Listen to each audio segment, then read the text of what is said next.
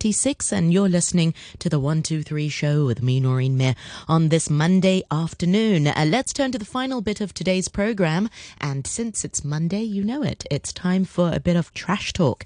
And this week on Trash Talk, Marcy Trent Long will be speaking to Greenpeace campaigner Sion Chan about their recent survey uh, on plastic waste in supermarkets. Hey, Trash Talk listeners. Now, I know we've talked about plastic waste a lot on our show, but when there's so much unnecessary plastic waste still created daily, then there's a lot to talk about, isn't there? So today we're going to focus on the plastic waste created in the supermarkets and more specifically, plastic wrappings on fresh produce like our fruits and veg. And coming onto our show today is another familiar face, Sion Chan, who was on our show a few months ago to talk about her work with Southern Movers and Waste No Mall on the South Side. But today she's back in a different role. She's a Greenpeace campaigner, and they've just done some research on a survey done here in Hong Kong on the supermarkets. So welcome to the show, Sion. Hi. Welcome. Thanks. Yeah, thank you for all of your work for for Hong Kong and for for waste. Um, so tell us about the research that you were doing with Greenpeace and why you did it and what you found. And yeah, uh, because we always know there are a lot of plastic in Hong Kong, but then we don't exactly know which type of plastics uh, polluting our environment. So we found out that at the actually there are uh, at least 100 wait what's that in english like 112 ton, uh, million uh, 112,000 tons of uh, packaging waste is going from uh, the city side to Hong Kong Ocean through the river every year. So that's only the packaging plastic. And then we will ask where do this uh, plas- uh, plastic packaging come from? So actually, we there is no doubt that supermarket is one of the main polluters because they wrap everything in plastic packaging, like the, no matter the disposable beverage or the fresh produce or even those shampoos and uh, toiletries. So that's why we want to tackle the supermarket plastic packaging problem. So uh, previously, we have done a few other researches about them, like uh, how many products on a supermarket shelves are wrapped in plastic, and then how many of them are wrapped by supermarkets uh, in store. So that's the first research, and we also did another survey about how the uh, supermarket shoppers think about the plastic problem in supermarket and how they are willing to go for a plastic free supermarket. So that's the second one. And now we are doing a more comprehensive ranking report because pre- uh, for the previous one, we can only see the problem on the surface, like how many are red. But with this ranking report, we have a survey on four big criteria, including some policies, measures, and some innovative measures they're planning, and as well as transparency. So so we uh, give them marks and uh, rank them in different uh, in these four criteria to check out how they are doing in plastic-free policies in a holistic and more uh, in, in, a, in a deeper way.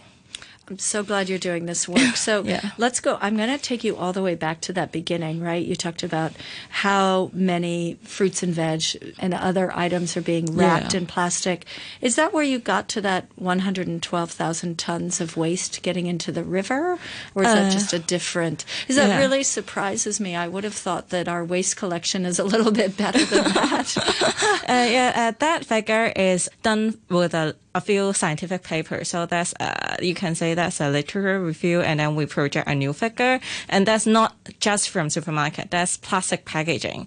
Yeah, from right, from uh, everywhere. Yeah, from everywhere because we just uh, we can we have to figure from the end, so we don't know is that really from supermarket? But we can estimate that the uh, supermarket must be one of the main polluters because, like in our daily lives, where do these come from? Then many of them are from supermarket, but that's not like a scientifically uh, direct link to the plastic in the ocean. Right, because it's yeah. pretty hard to link it all yeah, yeah, yeah, yeah. And then when you did the shoppers survey, what was the results of the shoppers survey? They they uh, care, I yeah, hope. Yeah, actually, uh, we thought uh, most of the supermarket shoppers may want their uh, plastic like oh because it's more hygienic or it's more convenient. But then there are more than 70% of them prefer a plastic free supermarket.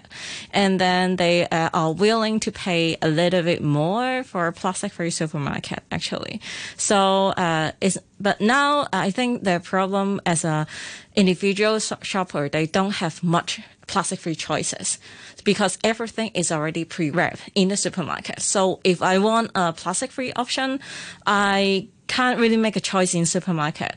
I just can shop in another place. So I think that's if supermarket want to listen and to uh, respond to their supermarket shoppers, then they have to provide more plastic free options. And referring back to the previous survey that how many uh, products are wrapped in plastic, there are uh, more than 80% of the products are wrapped. And in these 80%, more than half of them are wrapped by supermarkets, especially for the, those like apples or bananas. They just wrap in store. So there's uh, definitely the responsibility from the supermarket. And do you think that the supermarket is listening to these results? Is, or are there other ways that we consumers can get mm. that hmm. message across to our supermarkets? Uh, yeah, I think uh, actually we can't say they aren't moving because we see some baby steps over the past year. Like uh, there is a supermarket downstairs just in Admiralty.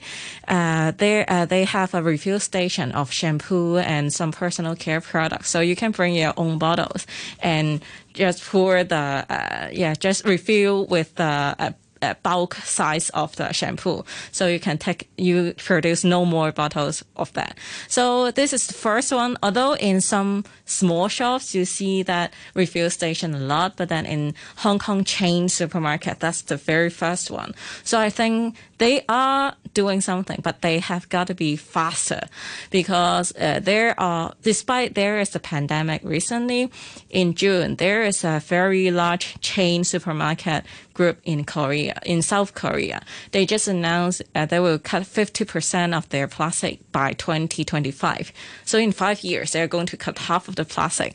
Uh, so I think in Hong Kong, we have like similar uh, logistic chains and also consuming habits. So yeah, we have to pick up the pace and then move faster on the plastic cut. Yeah, so I think the the key is to when you go to the grocery store, try to avoid buying it so that um, because if you leave it on the shelf that's probably our best message to the supermarkets. Yeah. It's just not buying it. Uh, yeah of course we can make our own choices. And uh, yeah that's the way to send message. But on the other hand the supermarkets still have the responsibility to make a change systematically not just us individual consumers to do uh, some something individual. Of course that's uh, our individual responsibility too. But then after we have stepped out first, it's also the supermarket and corporate responsibility to make a big change. Good point. And we were just speaking earlier about spectrum, right? And how people have different choices. Yeah. Um, so it would be much better if the supermarket took the high road. Yes. And helped us out with that one. then let's go back then to the last one, which was the ranking and the four mm. criteria. So mm. maybe you can describe that again for us. Yeah. Uh, actually, all of the, with no surprises, all of the supermarkets failed. Uh, but yeah, all of them fail. But then uh, because we have uh, the full marks as an ideal plastic free supermarket. So if we look back uh, what supermarkets has done uh, now, then that's a lot to be improved uh, in the long uh, in the future. So what we have scored them from I mean the criteria, how much they are putting effort in their innovative measures. Innovative measures means not just taking off their plastic, but they will have some uh, education or some uh, both to customers and uh, to their employees, and also some new methods of offering their products, like the refill station. Because for the refill station, it's not just taking off the plastic, but they have a new logistic chains and all the uh, something new about cutting off plastics, not just about plastic itself, but the product design as well as all the other coordination. So that's the innovative side. And the other is how transparent they are about their plastic free measures, whether they have publicly committed their policies on their annual report or their website, their social media channels, and also in their store. Are they putting a poster and stuff like that? So that's transparency. And um, the third one is about policy. So it's a long-term one. Like just like uh, I've mentioned in South Korea supermarket chain, they have announced a 50% cut target. So that's a very clear policy. And how to do the policy as that's the fourth criteria. How they have a concrete uh, action plan, like the small measures and step by step how are they doing that? So that's the four criteria we hope they can improve. So now the supermarkets, um, actually, most of them are don't have a very clear roadmap about how they are going to get rid of plastic. And uh, recently, some of the supermarkets have announced to phasing out as some of the more problematic plastics, such as PVC. That's the uh, more toxic kind of plastic used on food wrapping. So they're announcing a phase out on that. So we we think it's a good thing, but then we they have to be faster in phasing out a problematic plastic, not in 10 years. So uh, we hope other supermarket will follow on that, and then uh, they are going to face on more types of problematic plastics, such as polystyrene or some uh, products that are highly replaceable, like plastic straws or plastic cutlery, that kind of uh, stuff. So yeah, we hope. And is it the same ranking system here in Yes. Hong Kong as it is in other places around Asia, or is it unique to Hong Kong? Uh, we have adopted the uh, the ranking uh, methodology from other office uh, from other offices around the world. Like we have the same, uh, we have similar method in uh, the UK, the US, Taiwan, also South Korea. Yeah, also Greenpeace ranking supermarket. So uh, comparatively, um, I think Hong Kong isn't isn't I mean really isn't doing well when compared to other places. So we hope but the problem is still the same. So we hope Hong Kong can really work harder on that. We hope so too. so, how can we get a hold of the report or? Uh, we actually can get it online on our website. You search uh, Greenpeace Supermarket Ranking Report Hong Kong, then you can probably get uh, a copy of that on our official website. And also, trash talkers, it's important if you have a moment to look at the report. That even helps Greenpeace because then they can turn around and tell their donors, look how many people have read this report. Then we become a little bit more knowledgeable. And if you know someone working at at one of the supermarkets, maybe you can mention. Yes, exactly. it's too bad about those rankings, huh? maybe Yeah. next year will be better, I hope. Yeah, uh, that's what we uh, told the supermarkets. Like, uh, this is not the end of the world. We hope we you can like improve year by year. It's not like oh you uh you failed this year, so you are the bad guy. But you can always be a good guy. Like uh, there is a very good example, just like the South Korea supermarket I mentioned. Actually, in March, they ranked the last in South Korea's ranking report, but then they want to make a change. So in June, they announced that uh, The goal you talked about, yeah, right. yeah, yeah, yeah. So I think that's a really good thing that we can take reference of.